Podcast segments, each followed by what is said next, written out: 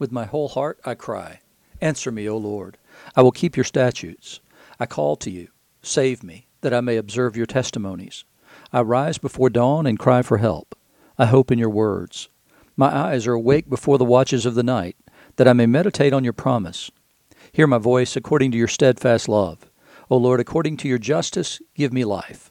They draw near who persecute me with evil purpose. They are far from your law. But you are near, O Lord, and all your commandments are true. Long have I known from your testimonies that you have founded them forever. Those are verses 145 through 152 of Psalm 119. Verses 145 to 176 are the psalm appointed for today, Wednesday, November the 24th, 2021. You're listening to Faith Seeking Understanding, and I'm your host, John Green. Thank you for listening. I appreciate you being along today. We are continuing our sort of last look at the prophecies um, of the coming of Messiah, the coming of the King, um, it, prior to Advent beginning next week. And so we're today looking at Obadiah, uh, verses 15 to 21. There's only one chapter in Obadiah. Um, also in First Peter, the second chapter, the first 10 verses there, as well as Matthew's Gospel, chapter 19, verses 23 to 30. So let's get started and look at what Obadiah has to say. For the day of the Lord is near upon all the nations. As you have done, it shall be done to you. Your deeds shall return upon your own head. For as you have drunk on my holy mountain, so all the nations shall drink continually. They shall drink and swallow, and shall be as though they had never been. So the nations that have come against Israel, the ones who have persecuted God's people, uh, now what ha- what they have done to God's people will be done to them as well. And, and that will be true in the end of all things. In, in, in Revelation, what we see is the, the recapitulation of this in the end times towards God's people, the Christian world. We see that same sort of reversal of fortunes coming upon them that God will repay all that they have done to his people. But in Mount Zion there shall be those who escape, and it shall be called holy and the house of Jacob shall possess their own possessions. The house of Jacob shall be a fire, and the house of Joseph a flame, and the house of Esau stubble.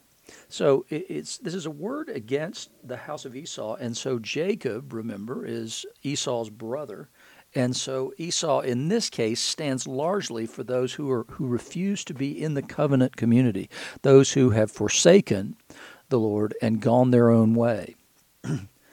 they shall burn them and consume them. it's not a pleasant end of all this, and there shall be no survivor for the house of Esau, for the Lord has spoken. So the all that will be left will be God's people. And and we know that from reading the book of the Revelation over the last several weeks, we've seen that ultimately all are destroyed and yet lest you come to the conclusion that God is a cruel, vengeful God, remember that m- most of the stuff that you see in Revelation are signs in the heavens. And those signs are given to people that they might repent, and they don't. And so that's the one thing that people um, get confused about when they say, you know, I, I, don't think I could worship a God who would send people to hell. And the reality is, is that God doesn't send people to hell. He gives them every opportunity not to choose that before the end and that's the main issue and and and if you reject God because he ha- there's something called justice there and there's righteousness and there's holiness there then that's fine but if you want to reject him for sending people to hell then you need to understand how that process works and that that's a choice you, you're given an opportunity to repent. You're given an opportunity to to come to Him, and He makes it as easy as possible. Right? He sends His Son to die on a cross, so that you might have life simply by believing in His name. And if that's too difficult for you, then that's really not God's fault or problem. And, and I think that's the main issue we as Christians need to deal with and need to be upfront about. And that is, is that he couldn't make it any easier. And so anybody who, who ends up in hell literally made a choice. That they chose not to follow him. They chose not to accept God's way and instead decided they could do it their own way. Not an option. Not an option. there's only one option, and that is Jesus. Period. End of sentence. And so, um, the fact that there's no survivor for the house of Esau, for the Lord has spoken, says exactly what this whole thing begins with. As you have done, so it shall be done to you. Your deeds shall return on your own head. And that's an unpleasant thought. But who sent you to hell? Read that. Who did it? You did. As you have done, so it will be done to you. And it goes back to the, the C.S. Lewis quote that I've made several different times, and that is, is that, that there are some people who say to God, Your will be done, and there are others to whom God has to say, Your will be done. And that's the way that it works. So those are the Negev. The, the Negev is a desert.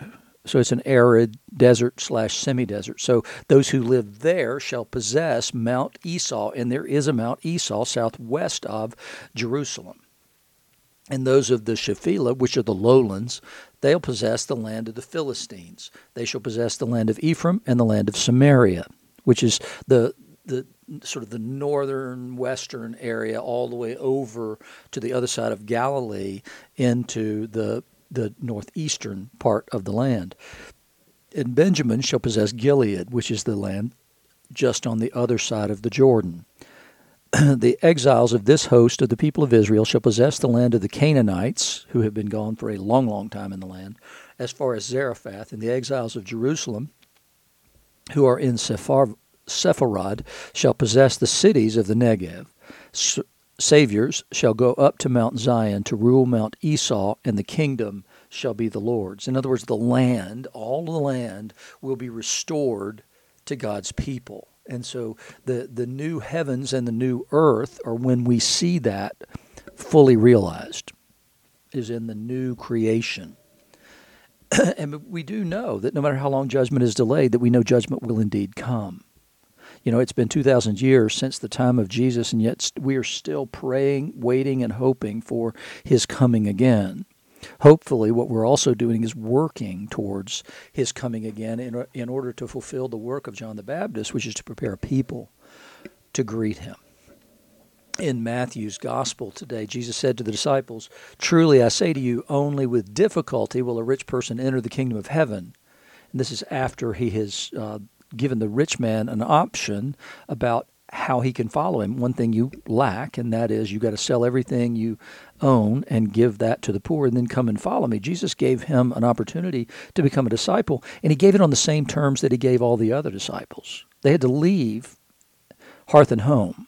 They had to do exactly what Abraham had to do in order to follow God.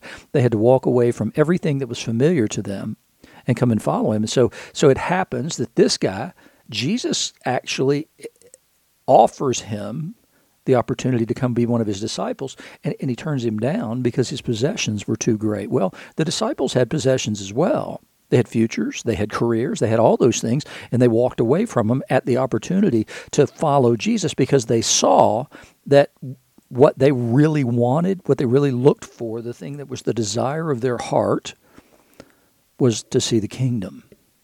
And the rich young ruler decided that that was not what he actually really wanted. He, he wanted it only if he could well keep what he had. The disciples made an, uh, an, a decision to walk away from everything that was familiar and everything that they had, everything that would have defined their lives for the rest of their lives. They walked away from all of that in order for the opportunity to follow Jesus into a new future. Now, did they understand that future completely from the beginning? Absolutely not. They thought that it was going to lead to, to you know, being at the right and left hand of a king. Um, but they continued that walk, and they continued after his death and after the resurrection and the ascension and the outpouring of the Spirit at Pentecost. They continued to follow at the risk of their own lives, day after day after day.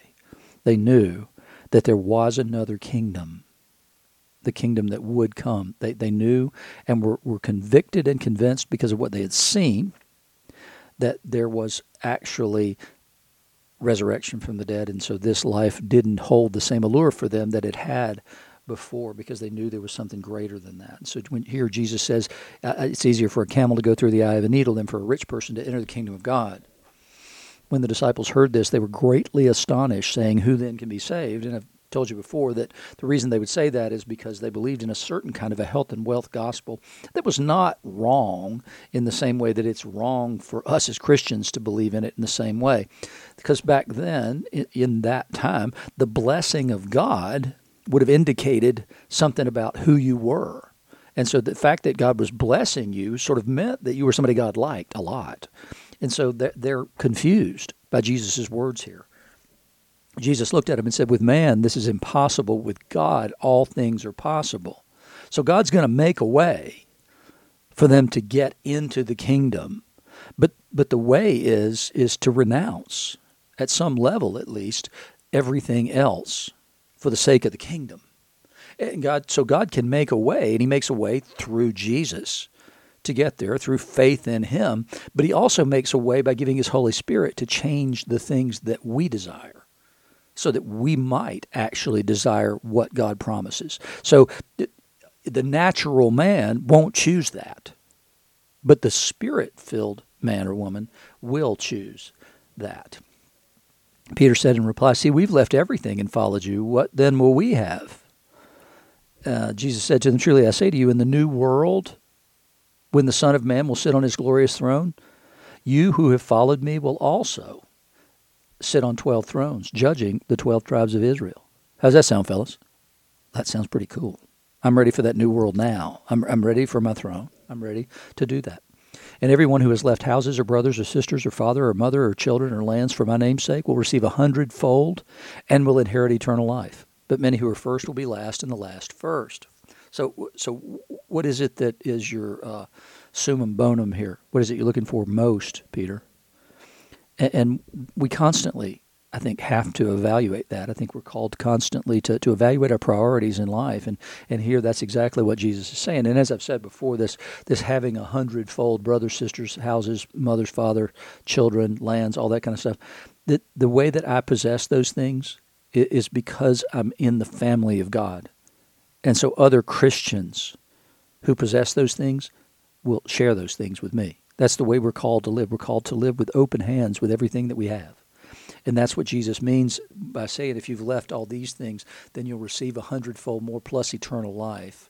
But you, you got to give up your ownership in these things in order to be able to receive those. In the passage from 1 Peter, 1 Peter 2, 1 to 10, he says, So put away all malice and deceit and hypocrisy and envy and slander you know, that doesn't, it doesn't seem like you really need somebody to command you to give up malice and deceit and hypocrisy and envy and slander, does it? I mean, those don't seem like things that most people would hang on to, but people do. I've been around 60 years now, and so I've certainly seen people who carry around a lot of all those things malice, deceit, hypocrisy, envy, and slander. It doesn't matter how old you are either, because I've seen people of all ages who are hanging on to all those kinds of things. And he says, No, don't be those people. like newborn infants, long for the pure spiritual milk, that it, by it you may grow up into salvation, if indeed you have tasted that the Lord is good. That pure spiritual milk is the gospel. But it's more than the gospel. Everything is the gospel. But but there's so much to know because everything is the gospel. Everything is the good news. So everything that you read in Scripture, everything you know about Jesus, everything you experience is the gospel once you have become one of His own. Because everything is good news. You can see Him in everything that goes on around you all day long. You can see the other stuff the malice and the deceit and hypocrisy and envy and all slander, if you want to see that, well, then go to court someday, and you can see it all day, every day. But but we need to be those people who are innocent and who drink that pure spiritual milk, that we reject all those other things so that we can grow up into our salvation because we have tasted that the Lord is good. And so we crave more and more and more of that, that good news of the gospel of Jesus Christ so that we can become more and more like him and experience more and more the love of the Father. As you come to him, a living stone rejected by men, but in the sight of God chosen and precious, you yourselves, like living stones, are being built up as a spiritual house to be a holy priesthood, to offer sac- sacrifices, spiritual sacrifices acceptable to God through Jesus Christ. And these is all these are all scriptural Old Testament images that Peter's laying out here for them. All these everything that he's saying in this entire passage you can find in the Old Testament. And he's he, what he's saying is is that that you are part of the covenant community now.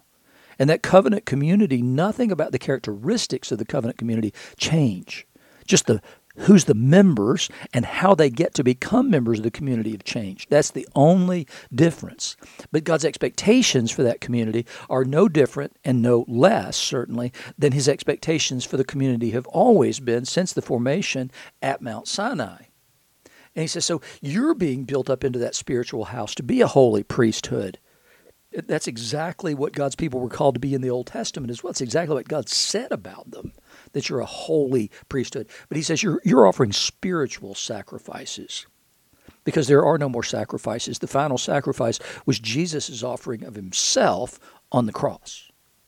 And now no further sacrifice is needed, necessary, or even acceptable to God. No further sacrifice is acceptable to God. That's the end of that sacrificial system. And so we always go back and we plead the shed blood of Christ for our repentance and for our forgiveness.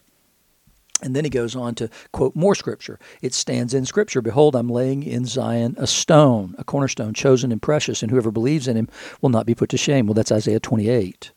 So the honor is for you who believe, but for those who do not believe, the stone that the builders rejected has become the cornerstone. That's Psalm 118. So what he's saying is, is that that here that you don't understand something that the one that was rejected by the builders, the builders would be the Jews. that one is actually the cornerstone and a stone of stumbling and a rock of offense. And Jesus says that about them. Blessed are those who do not find offense or stumbling in me. And that's the stone of stumbling. the Greek word for that is scandalon. So they find it a scandal and so they stumble over that. And it's the thing that Paul's talking about in 1 Corinthians when he says that, that it's an offense to Jews, this, this crucified Christ. And that all comes from Isaiah 8. They stumble, Peter says, because they disobey the word as they were destined to do.